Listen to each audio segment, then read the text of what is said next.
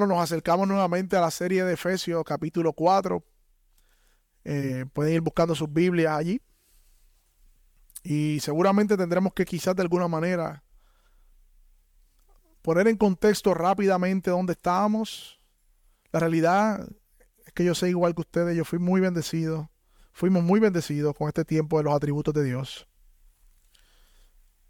Y yo estoy muy agradecido por Dios porque oramos por eso y vimos a Dios contestando esas oraciones. Pero igualmente sentía ya la necesidad de como volver en track en donde nos quedamos, eh, reconociendo que toda la palabra de Dios inspirada, ir texto por texto, pasaje por pasaje, para que nos hable a nuestras vidas. Estamos en Efesios capítulo 4. Efesios capítulo 4. Vamos a estar leyendo hoy del versículo 1 al 6. No vamos a exponer todos esos pasajes, pero vamos a estar leyendo del versículo 1 al 6. Dice de la siguiente manera. Yo pues, prisionero del Señor, les ruego que ustedes vivan de una manera digna de la vocación con que han sido llamados. Que vivan con toda humildad y mansedumbre, con paciencia, soportándose unos a otros en amor, esforzándose por preservar la unidad del Espíritu en el vínculo de la paz. Hay un solo cuerpo y un solo espíritu. Así también ustedes fueron llamados a una misma esperanza de su vocación. Un solo Señor, una sola fe, un solo bautismo, un solo Dios y Padre de todos, que está sobre todos, por todos y en todos. Mi hermano, a manera de resumen y de manera rápida, la carta de los Efesios fue escrita por el apóstol Pablo a la iglesia que estaba en Asia Menor y se cree que fue para varias iglesias, no solamente para Éfeso. Recordando que en el primer siglo, mis hermanos, la predicación del Evangelio era un escándalo. Recordando que en el primer siglo, mis hermanos, los judíos tenían una esperanza mesiánica y muchos creyeron las profecías que se cumplieron, pero otros no creyeron. Y esos que creyeron, aquel pueblo de Israel que creyó en Jesús como el Señor, aún así le faltaba mucho entendimiento de cómo entonces esta era mesiánica de Cristo ahora, luego de la cruz, iba a ser. La Biblia nos enseña que los profetas miraban al futuro y predecían y profetizaban queriendo anhelar y ver lo que nosotros, vemos hoy con claridad. Por eso esta serie se llama El Misterio Revelado. Porque en Cristo se revela el misterio del plan redentor de Dios. Y parte de ese misterio, mis hermanos, es como vimos en el capítulo 1, la lección eterna de Dios, cómo nos adoptó, nos amó en el amado, nos redimió, nos perdonó, nos hizo herederos de sus promesas en Cristo, todo esto en Cristo. Vimos en el capítulo 2 cómo entonces el Espíritu Santo obró cuando estábamos muertos de nuestros delitos y pecados, ¿recuerdan? Estaban muertos en delitos y pecados y Él le dio vida ahí cuando estaban muertos. Y en ese mismo capítulo 2 nos empieza a decir que nosotros que estábamos lejos, de los pactos, de la ley, de todo el plan redentor, porque en el antiguo pacto vemos que Israel como nación, el, el, Dios de Israel, la gente venía a Israel para conocer al Dios y nosotros como gentiles estábamos lejos de ese Dios de Israel, pero ahora en Cristo nos ha hecho un solo cuerpo. Nos ha hecho un solo cuerpo. Y para nosotros es como bastante sencillo de entender, pero en el primer siglo un gentil, un griego, decirle tú eres un solo cuerpo con ese judío y ese judío entender que ese gentil griego romano que ahora se convirtió a Cristo es parte del mismo cuerpo no era tan fácil de asimilar. Costumbres distintas, pensamientos distintos, como visión de mundo distinta.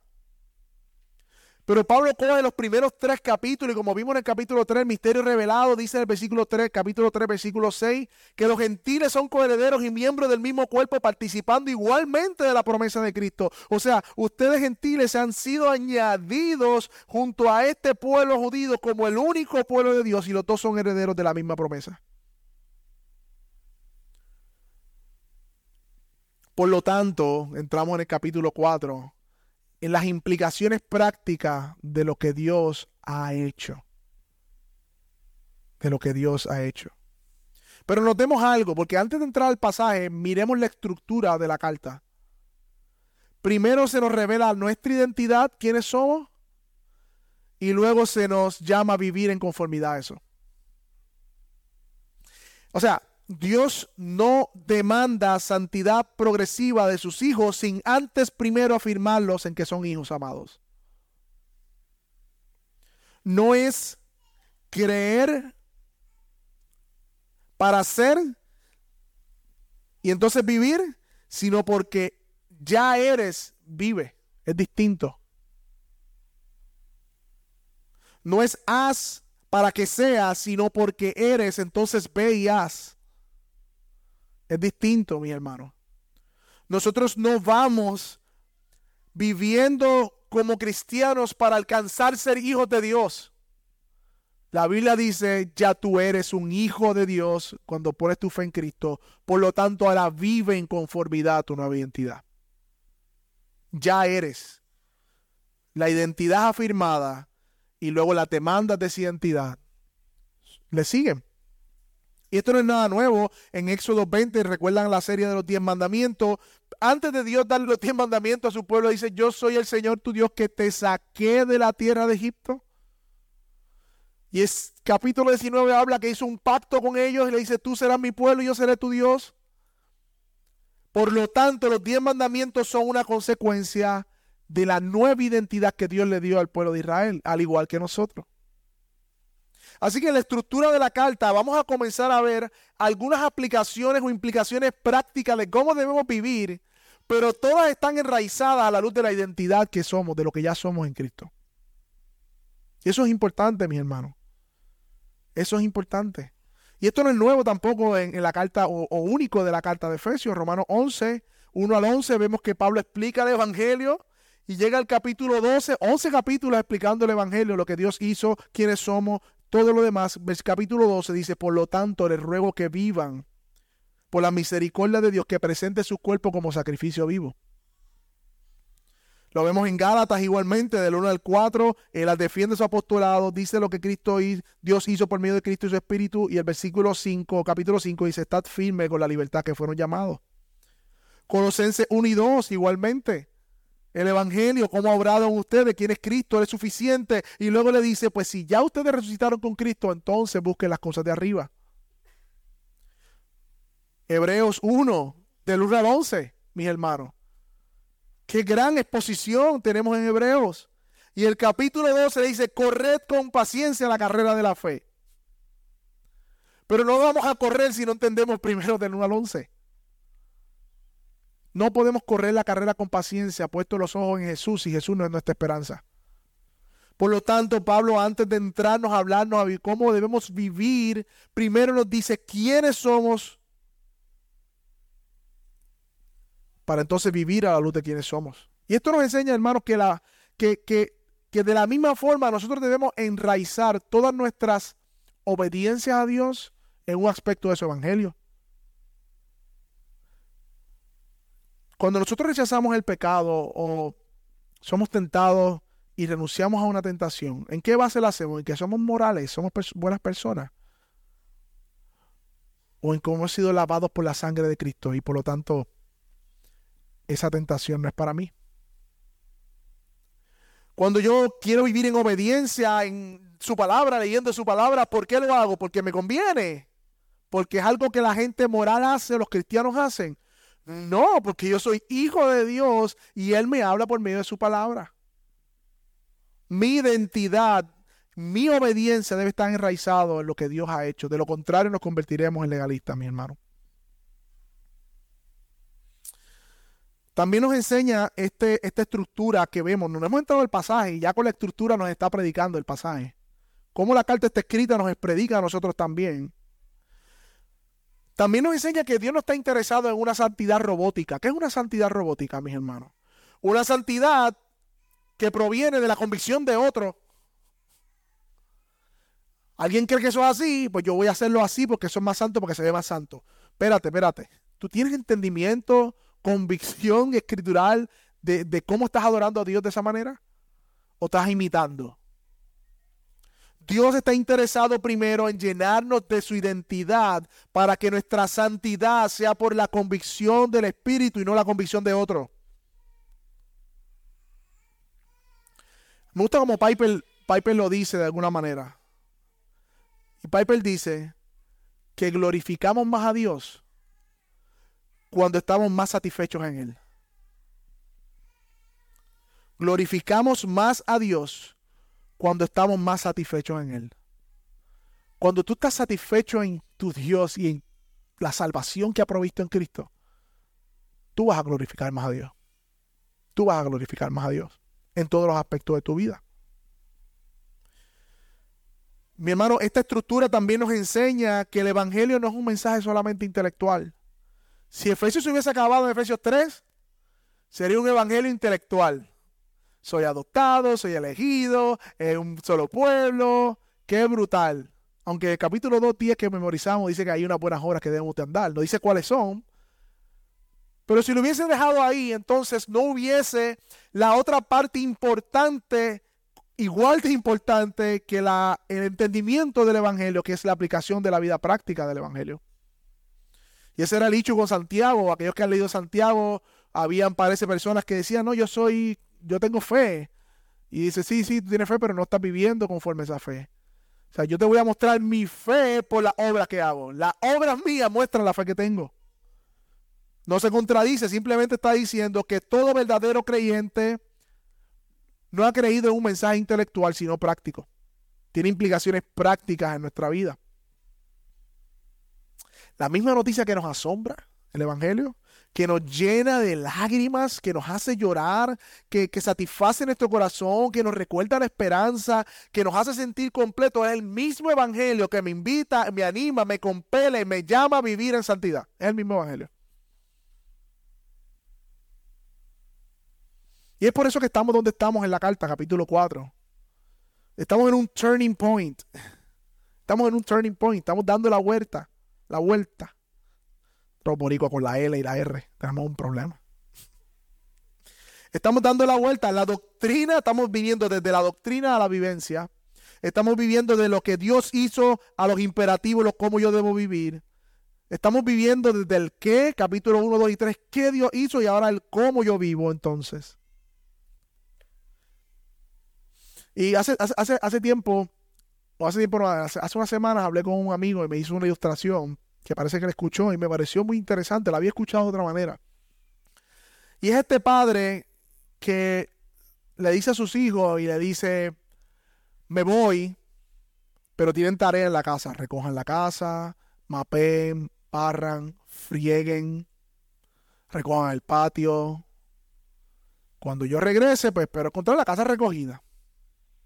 El padre regresa y los hijos salen alegres, corriendo, papi, si supieras cómo aprendí, cómo se compone el mapa, tiene un palo, tiene eh, eh, eh, tela, se moja y hay diferentes mapas. Y, pero mapeaste, no, pero tengo un doctorado en mapología. Papi, si supieras que la máquina de recortar grama está en marca. Y esta marca se hizo desde la eternidad pasada. Y es bien profunda porque aunque tiene las aspas, las tiene del otro lado. Y como hace del otro lado, recoge bien por acá. Y de hecho, nosotros vimos recortado en la frente con otra máquina. Y le dijimos que, que, esa no era. Que era la que nosotros teníamos. ¿Pues recortaste? No, no recorté. Así somos muchos de nosotros. Consumiendo mucha teología. Mucha teología. Le decimos a otros cómo es el mambo. Pero son otros los que hacen y nosotros no. Pero para eso existe Efesios 4, 5 y 6. Para no dejarnos en nuestros doctorados en mapología, en, escoba, en, escobajología o en fregadería, sino en meter las manos y comenzar a vivir. En comenzar a vivir. La sana doctrina no nos deja en el intelectualismo, sino que la verdadera sana doctrina nos lleva a vivir una vida en santidad. Hablaba con otro hermano ayer que decía, los salvos siempre salvos es para no vivir en santidad y vivir como quieran. Eso es un mal entendimiento de los salvos siempre salvos. Ustedes lo saben. El que cree que la salvación es segura no es para irse a pecar ni para vivir en, detén, tirado en un mueble, sino más bien todo lo contrario, para poner su cuerpo al servicio de Cristo. De lo contrario, estamos contradiciendo lo que hemos sido llamados a vivir.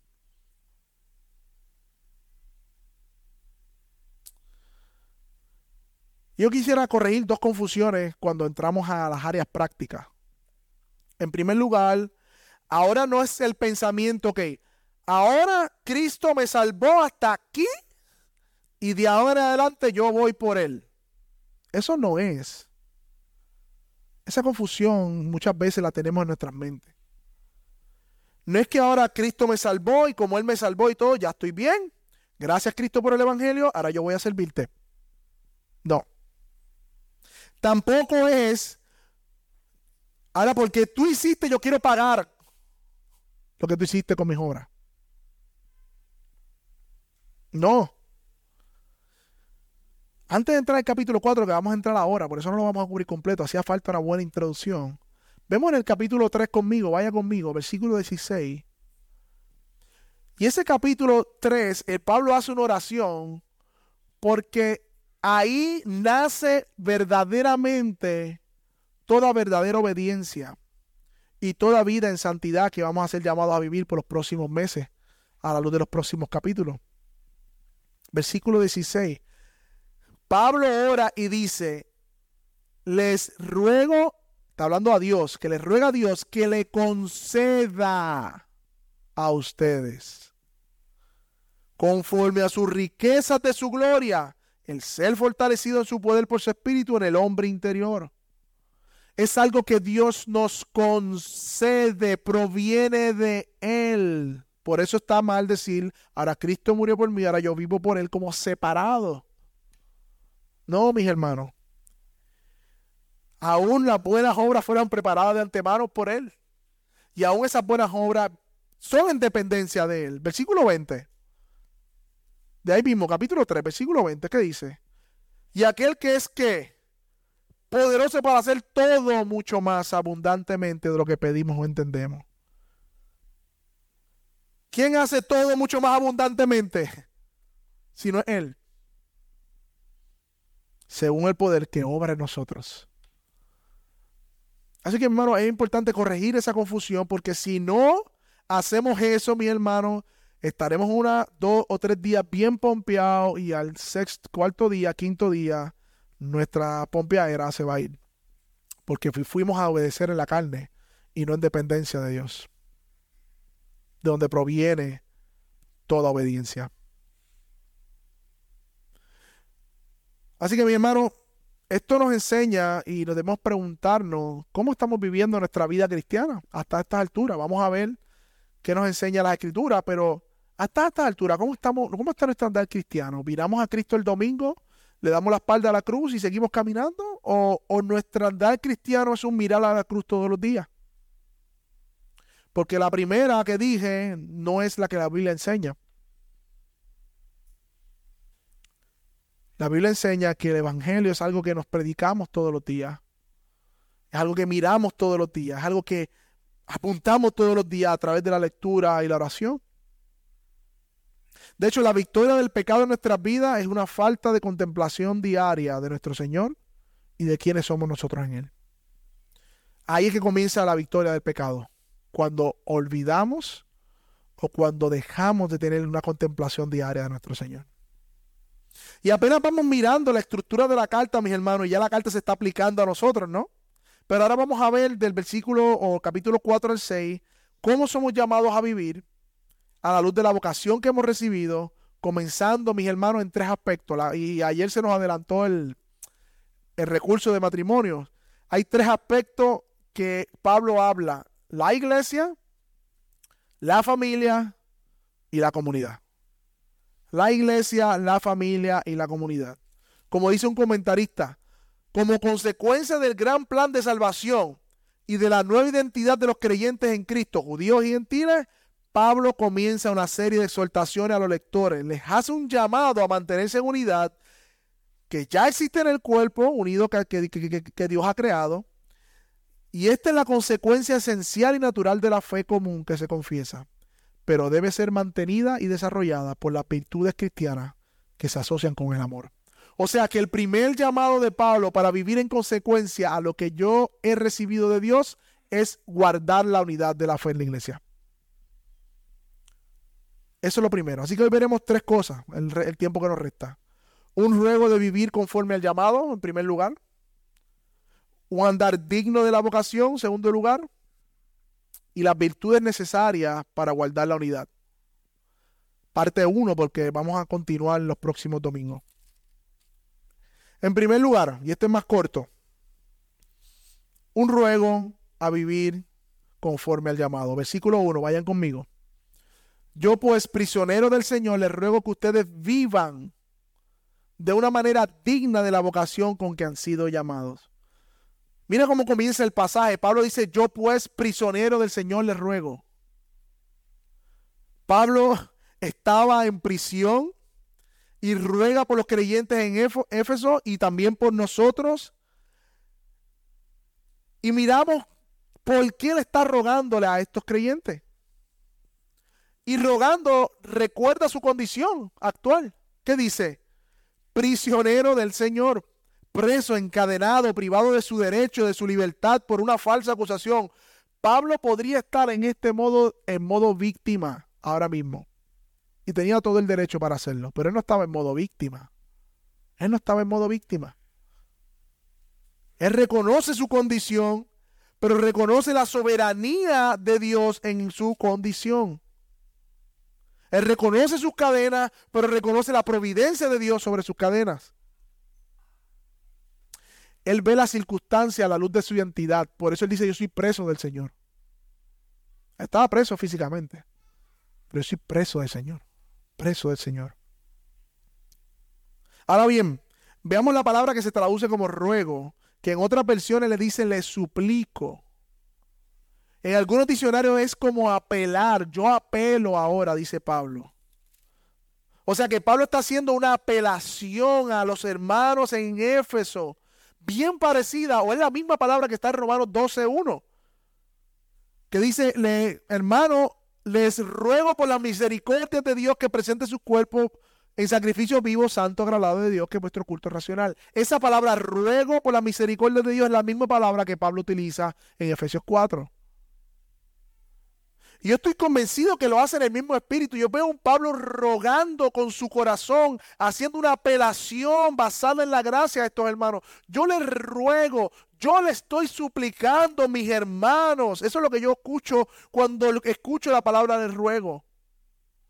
Inundado por amor, Pablo le dice a estos hermanos, por favor, apela con ellos.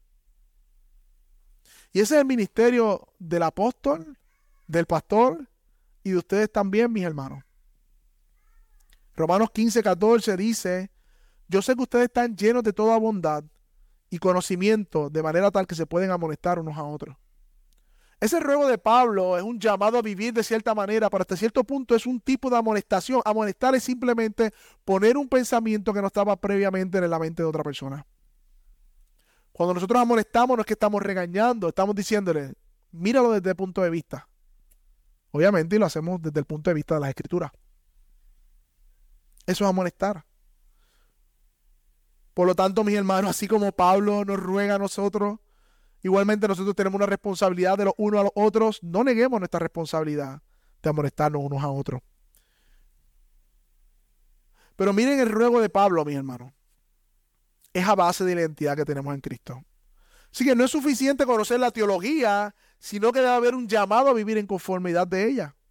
Y este es el segundo lugar. Terminamos el primer punto. Segundo punto. Un andar digno de la vocación. Hay un ruego, pero ¿qué Pablo está rogando? Le está diciendo en otras palabras, ustedes han sido llamados por Dios, pues vivan en conformidad a ese llamamiento. Mira cómo dice el pasaje.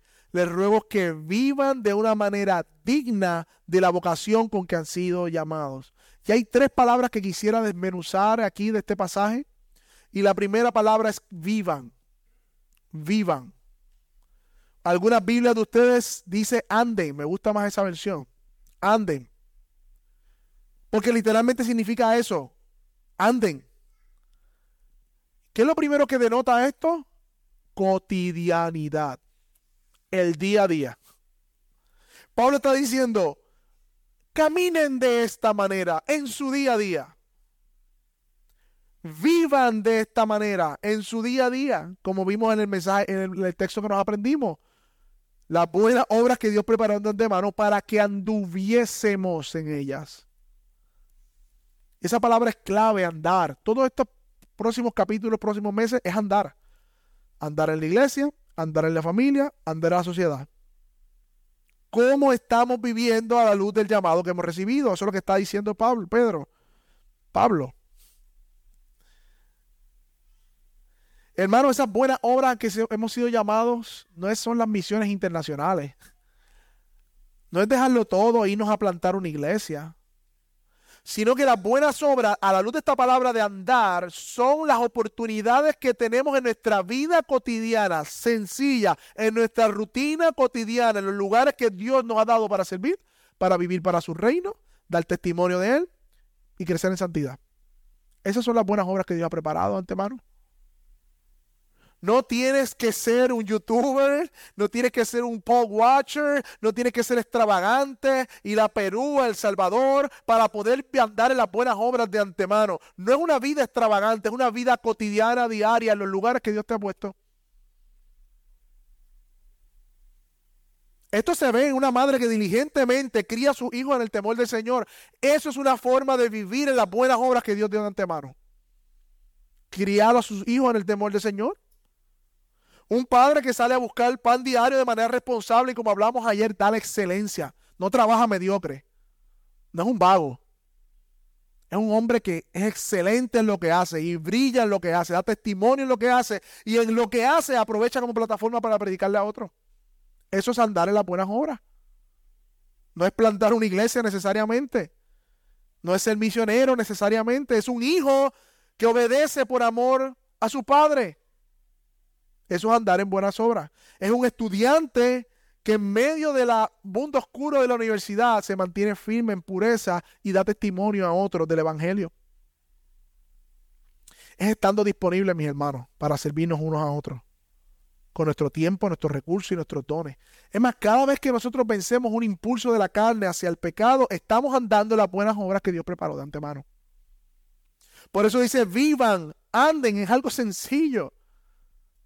No es algo para pastores, no es algo para misioneros, es algo para todo creyente. Además, esta palabra anden habla de plenitud, vivan, habla de que es toda nuestra vida, mis hermanos. Dios nos libertó del pecado, nos adoptó en su familia y ahora toda nuestra vida es suya, Él es nuestro Señor. Esto incluye nuestras relaciones, con quién nos relacionamos, nuestros recursos, nuestras finanzas, nuestras aspiraciones, nuestros planes, nuestro cuerpo, nuestros hijos. Esos hijos que usted, el hijo, el hijo de usted no es tuyo. El hijo que Dios le ha dado a cada uno de ustedes, aquellos que son padres, son como los dones que Dios nos da para que los administremos. No son tuyos.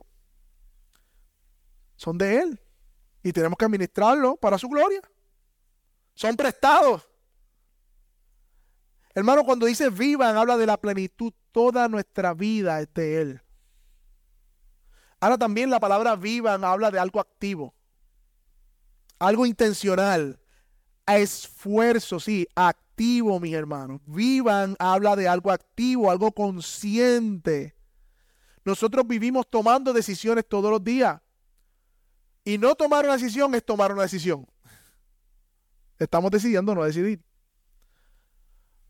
Así que siempre estamos activamente tomando decisiones. Y cuando la Biblia nos dice vivan de tal manera, en otras palabras está diciendo las decisiones que toman, háganla inconforme al llamado que ustedes han recibido de parte de Dios.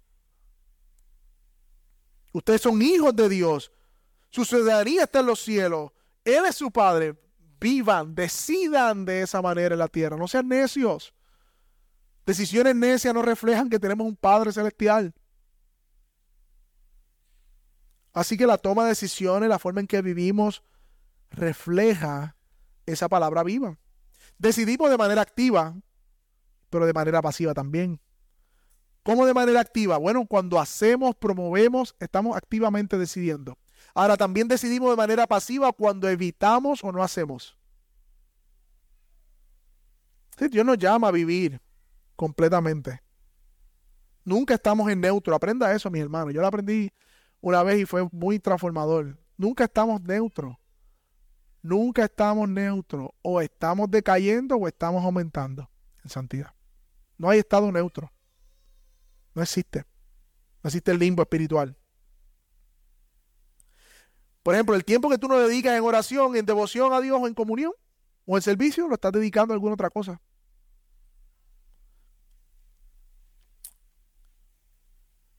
Ahora dice, vivan de una manera digna.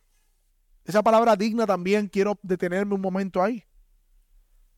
Esa palabra digna se traduce como fiel. En inglés me gusta más. Worthy, worthy. No sé si es la mejor pronunciación.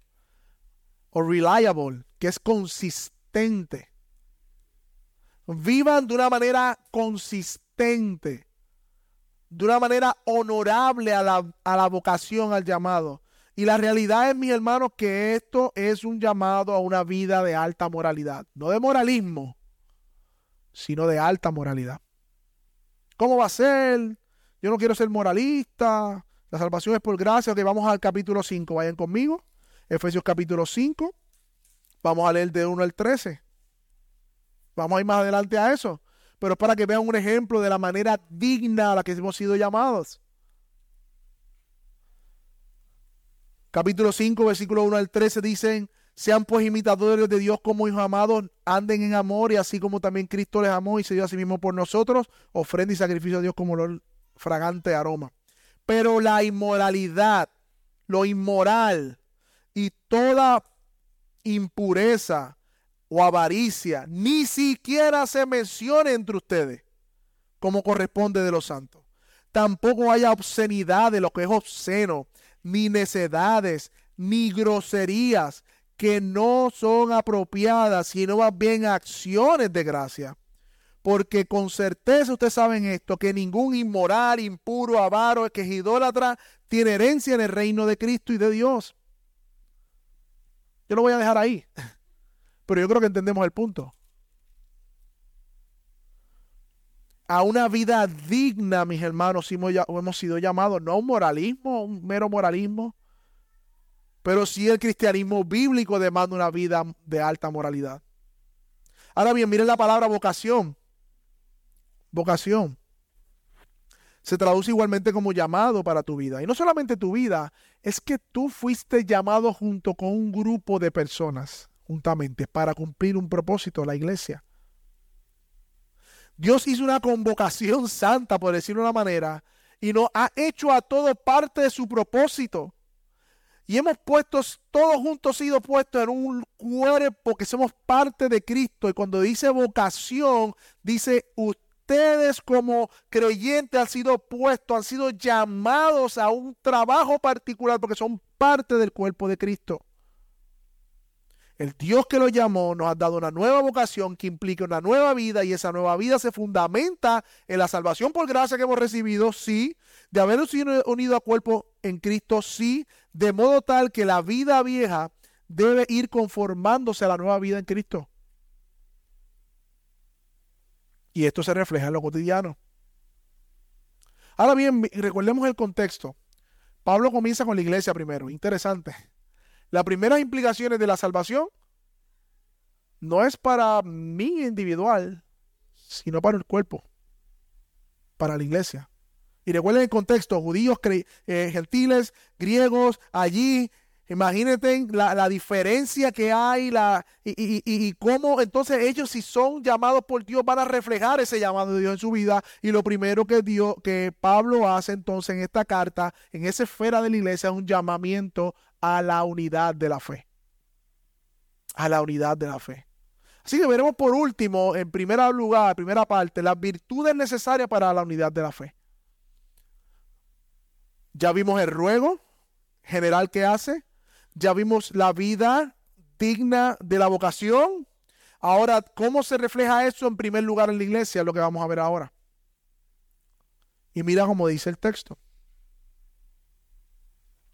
De hecho, antes de ir al texto, me, llama la, atención que el primer llamado de Pablo no es a debatir. No es a debatir las verdades del Evangelio. Con los que no creen o con los que creen diferente. Pablo tampoco ruega ahora en este momento en que salgan corriendo a predicar. Porque ¿cómo van a predicar si no tienen una vida de testimonio primero? Pablo tampoco ruega que se pongan al alardear de que saben el misterio revelado. Sino que lo primero que hace Pablo, según el pasaje y según Dios nos está llamando a nosotros, una vez hemos sido salvados por gracia y la Biblia nos llama a vivir en una manera digna de la vocación del llamamiento que hemos recibido. Y eso se puede lograr únicamente que viviendo con toda humildad y mansedumbre, con paciencia, soportándose unos a otros. Ese es el llamado que nos hace la Escritura. Que vivan con toda humildad y mansedumbre, mis hermanos. Mm. De todas las palabras y cosas y, y virtudes, Pablo menciona, inspirado por el Espíritu Santo, la humildad. Algo, algo de importante tiene eso. Y que mucho hemos ignorado la virtud de la humildad cuando es la primera para guardar la unidad de la fe en la iglesia. En inglés me encanta una palabra que es lowliness, que viene de la palabra low, porque ustedes saben que low es abajo, bajito, abajo. Y, y como que me gusta porque refleja lo que realmente es la humildad. Lowliness. Y dice que esta humildad debe ser cultivada en todas las áreas de nuestra vida, porque dice con toda humildad. Con toda humildad. Pero antes de poder cultivar la humildad, tenemos que definirla, mis hermanos. Y, para mí esta definición eh, parece que la, la, armé de tantos libros que he leído y después leí un libro de Dios, eso es más o menos lo que yo puse, pero no lo había leído de ahí. Eso que usted sabe que cuando está pensando en algo, viene algo en su mente y fue algo que leyó, pero no se acuerda que lo leyó. Ya hay una mezcla en su mente que no sabe que leyó y que de usted. El punto es que no me voy a decir que es originalmente mía, porque he, leído mucho de, de todo esto, pero esto fue lo que me salió. La humildad es un estado consciente y práctico de nuestra verdadera condición delante de Dios. La humildad es un estado consciente y práctico de nuestra verdadera condición delante de Dios. Es decir, es creer de todo corazón lo que confesamos acerca de nuestra necesidad de Dios. Y lo que nos enseña el Evangelio, que merecemos por pecadores. Es estar de acuerdo con el veredicto del Evangelio, no solamente en conocimiento, sino en verdad. Y ahí es que viene la desconexión. Aquí está claro la depravación total está clara aquí, se la enseño a los que no creen en la depravación total. Se la enseño de la A a la Z. Que yo me comporte sabiendo que yo vengo de la depravación total es distinto. Que yo viva la luz de esa doctrina que yo enseño a otros, ahí está el cortocircuito. Miren cómo cogemos las verdades de la, de la palabra por el pecado, cómo, cómo hasta las dañamos, por decirlo de una manera.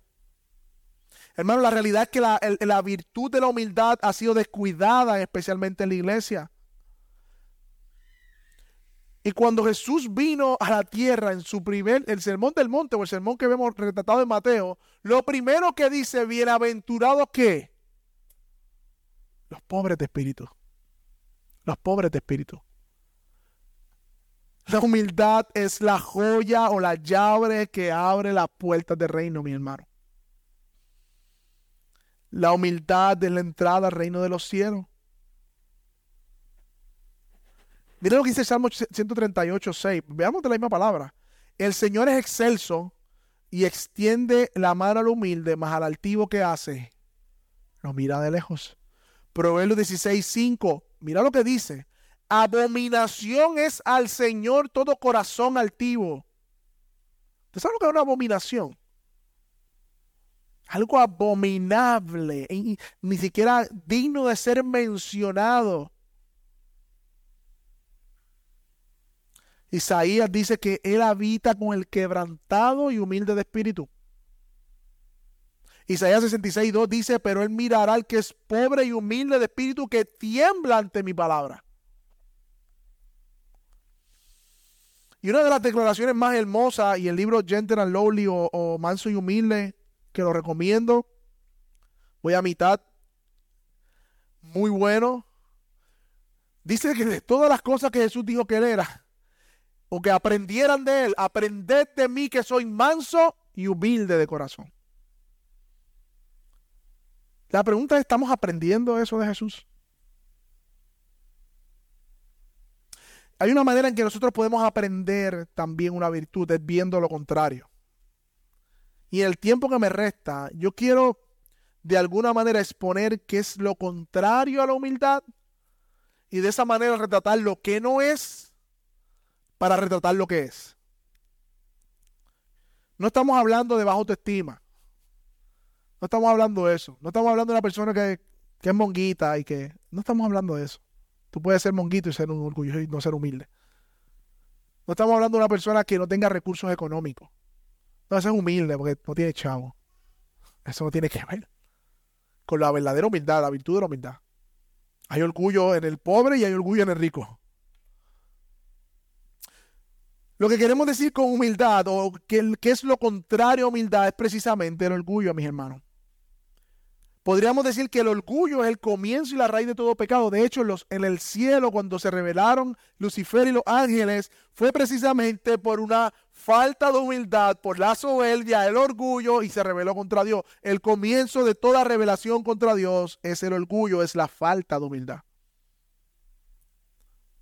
Y el orgullo no es otra cosa que pensar o actuar no recordando quién yo soy realmente delante de Dios. ¿Recuerdan Isaías 6 cuando le hablamos de la santidad de Dios?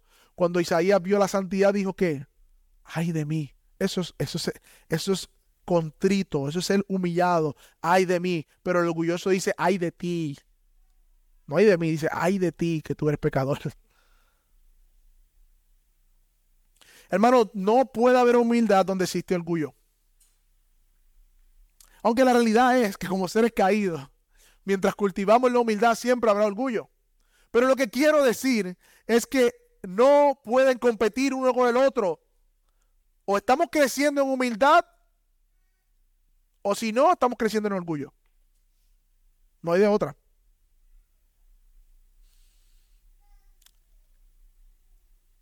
Y podemos estar hablando de muchas cosas sobre el orgullo, la humildad, y cómo se ve, y cómo definirla. Pero, el pasaje dice con toda humildad y yo tengo que detenerme.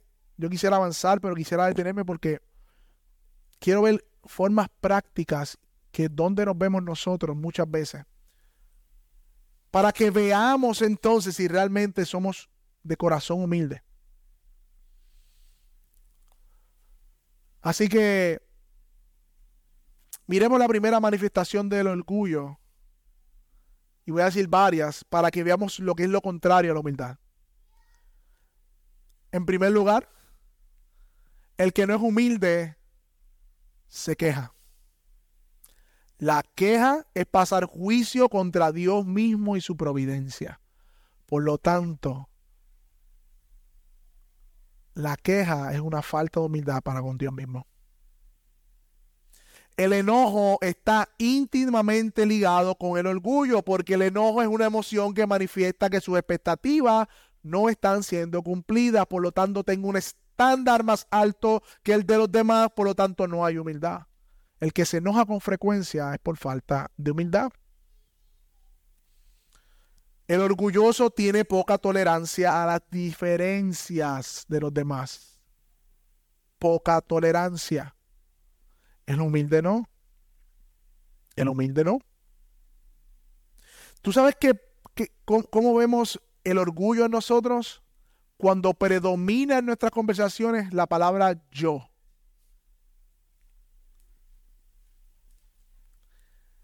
Voy a hacer un, un ejercicio. Tengo una libreta en mano Y en todas las conversaciones que tenga, apunta cuántas veces usted hace referencia a usted en una conversación. Eso es un buen termómetro de orgullo en nuestro corazón. Sí, lo que pasa es que yo pasé por... Sí, yo también, hecho yo peor que tú. Siempre hay alguien peor. Siempre ese yo peor. Y yo más. Y yo también. Y yo tengo un primo. Y yo, y yo, y yo, y yo, y yo. Y yo, y yo, y yo, y yo. Refleja que estamos llenos de yo. O de la abundancia del corazón. Habla la boca. Y la persona humilde tiene una baja, una baja percepción de sí mismo delante de Dios. Por lo tanto, no abunda ese yo. No estoy diciendo que no haya. Pero la abundancia del yo en nuestras conversaciones es un síntoma de orgullo. Verte a ti mismo mejor que los demás por medio de la crítica y pasar juicio sobre otros es falta de humildad. Y todos aquí tenemos que vernos en el espejo de las escrituras. Porque aquí dice que tenemos que vivir con toda humildad. Y entonces, ¿pero cómo se ve eso? Pues mira, aquí nos dice que cuando criticamos a otros estamos viéndonos como superiores a ellos. Por lo tanto, no hay humildad, hay orgullo.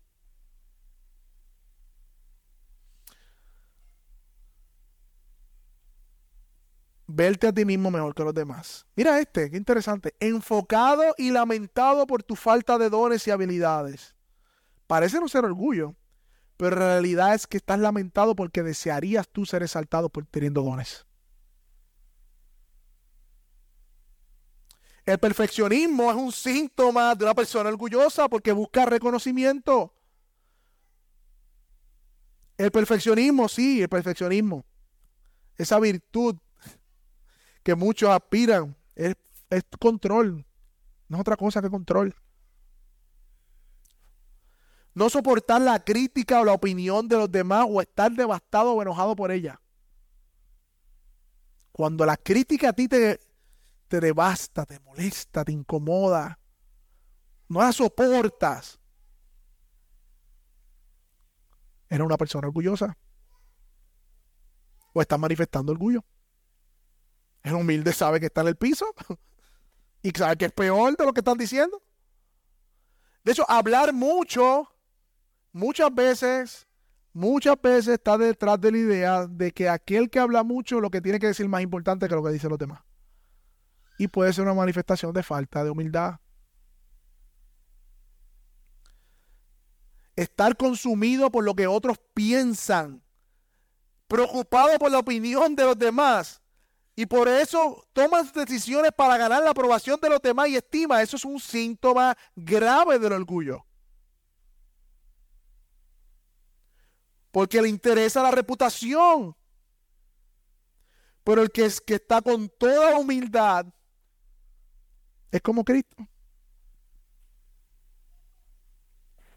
Siendo sarcástico, hermano, hiriente, siendo desagradable, Aquellos que minimizan a otros usualmente quieren alzarse a sí mismos sobre los demás y esto lo hacen a través de la burla. Cuidado, mi hermano, nos gusta el bullying, nos gusta el relajo, eso no hay problema. Pero cuidado que en tu corazón no estés haciendo esto para minimizar a tu hermano. De manera hábil. Porque eso es un síntoma de que tienes una opinión de ti mismo mayor que el de los demás. Falta de compasión, mis hermanos. Es un síntoma de falta de humildad. Falta de servicio. Los orgullosos no pueden servir porque están pensando, no están pensando en los demás. Y si lo hacen, lo hacen para recibir alabanzas. Necesitan el reconocimiento. Eso es lo opuesto a toda humildad. Eso es opuesto a toda humildad. No admitir cuando estamos equivocados, buscar excusas y culpar a otros, falta de humildad. Eso es orgullo. Falta mucho más, si por si acaso, si, te, siento, siento como así. ¡Para! Faltan unas cuantas. Pero yo creo que es necesario. Porque la enfermedad del orgullo está arraigada en nuestro corazón y el tratamiento tiene que ser duro.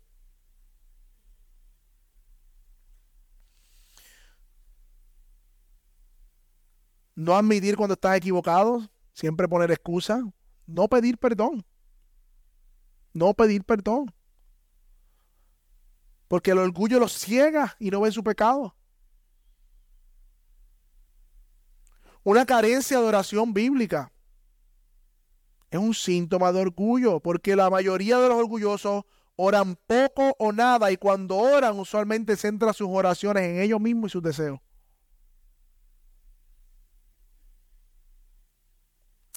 El orgulloso resiste la autoridad. Detestan que le digan qué hacer. Tienen problemas de sumisión. De nuevo, una alta opinión de ellos mismos. El humilde no tiene una alta opinión de ellos mismos.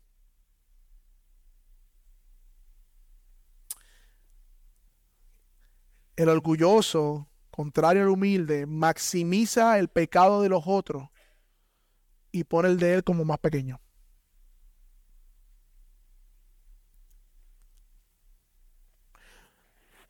El orgulloso es impaciente, se irrita con otros, es poco flexible en asuntos de preferencia, se enoja si sus planes y horarios están siendo amenazados, porque es más importante que los demás.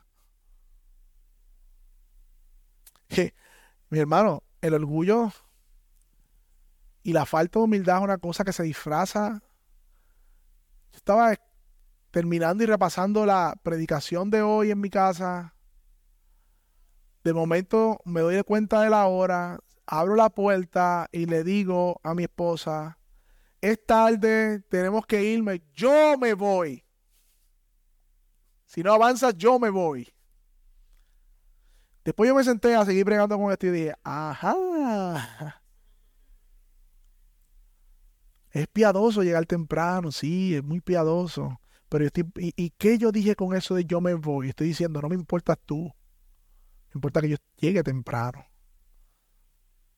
Me sentí muy humillado, Señor. Dios me humilló. Porque bregando con un tema como este, a veces venimos a estos temas creyendo que estamos exentos. Pero no es así, mis hermanos. El orgullo se disfraza de muchas maneras. El orgulloso es impaciente, es irritable para con otros, es poco flexible. Amenaza, se irrita. El orgulloso experimenta celo, envidia. Cubre sus pecados y sus faltas. No quiere que dejarlas ver. Hace cualquier cosa para que las personas no las descubran. El orgulloso usa tácticas para llamar la atención sobre sí, el vestido, cómo se visten de forma extravagante, cómo se comportan, siendo rebeldes, siempre hablando de sus problemas. Eso es un síntoma del orgullo. El orgulloso no tiene relaciones cercanas, lo ven como una carga y una amenaza también. El punto de mis hermanos, que la Biblia nos manda aquí a vivir en conformidad al Evangelio y la única forma de vivir en conformidad del Evangelio en la iglesia es guardando la unidad de la fe. Y la única forma que podemos guardar la unidad de la fe es viviendo con toda humildad. Y eso no va a ocurrir hasta que conscientemente y de manera intencional nosotros podamos hacer morir el orgullo en nuestra vida. Y cuando cortes la grama, verás que la grama sigue creciendo por acá, como decía Spurgeon. Sale todos los días. Se disfraza de diferentes maneras, mi hermano. Y en la iglesia es lo mismo. Si somos honestos, mi hermano, estamos quebrados. Estamos en bancarrota espiritual.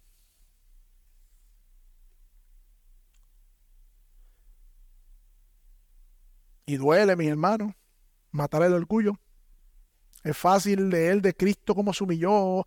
Gloria al Señor. Y cuando soy humillado, ¡ah! Lo que quiero es gritar para atrás y decirle por qué humillaste, buscar culpable.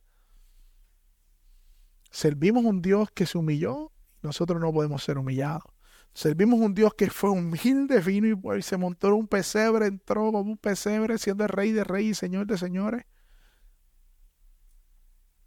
Pero nosotros no queremos seguir un Salvador humilde. Y la realidad es que no podemos vivir en conformidad a la gracia soberana de Dios si no vivimos en toda humildad, mis hermanos. Pero gloria a Dios por nuestro Señor Jesucristo. Porque Cristo es el ejemplo de humildad. Como dice Filipenses 2.5, el que no escatimó ser igual a Dios como cosa que aferrarse, sino que se despojó de sí mismo tomando forma de hombre y estando en la condición de hombre se humilló hasta lo sumo. Mi hermano, estamos hablando del Dios que creó los cielos y la tierra. Estamos hablando del Dios que con solo una mirada podía derretir mil universos. Estamos hablando de un Dios que se sometió a la voluntad de sus padres carnales terrenales. Estamos hablando de un Dios que vino a respirar el polvo de la tierra. Estamos hablando de un Dios que fue escupido, abofeteado, ensangrentado, que enmudeció. Estamos hablando de un Dios que no se quejó. Estamos hablando de un Dios que no era orgulloso, que enmudeció, que no estaba consumido por lo que los demás pensaban, que no vino a ser servido, sino a servir. Estamos hablando de nuestro Señor que tuvo compasión, no como nosotros.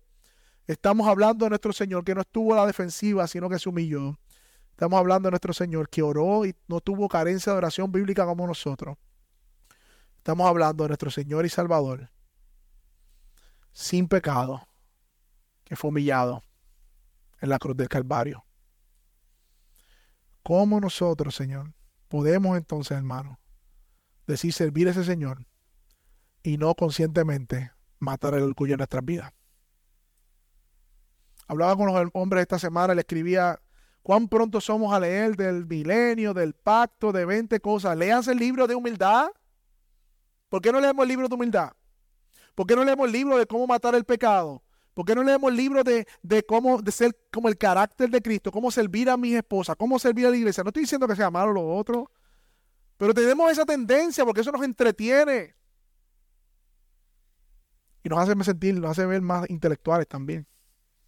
Cuidado que los libros que leamos no sea para vernos más intelectuales y dominar temas.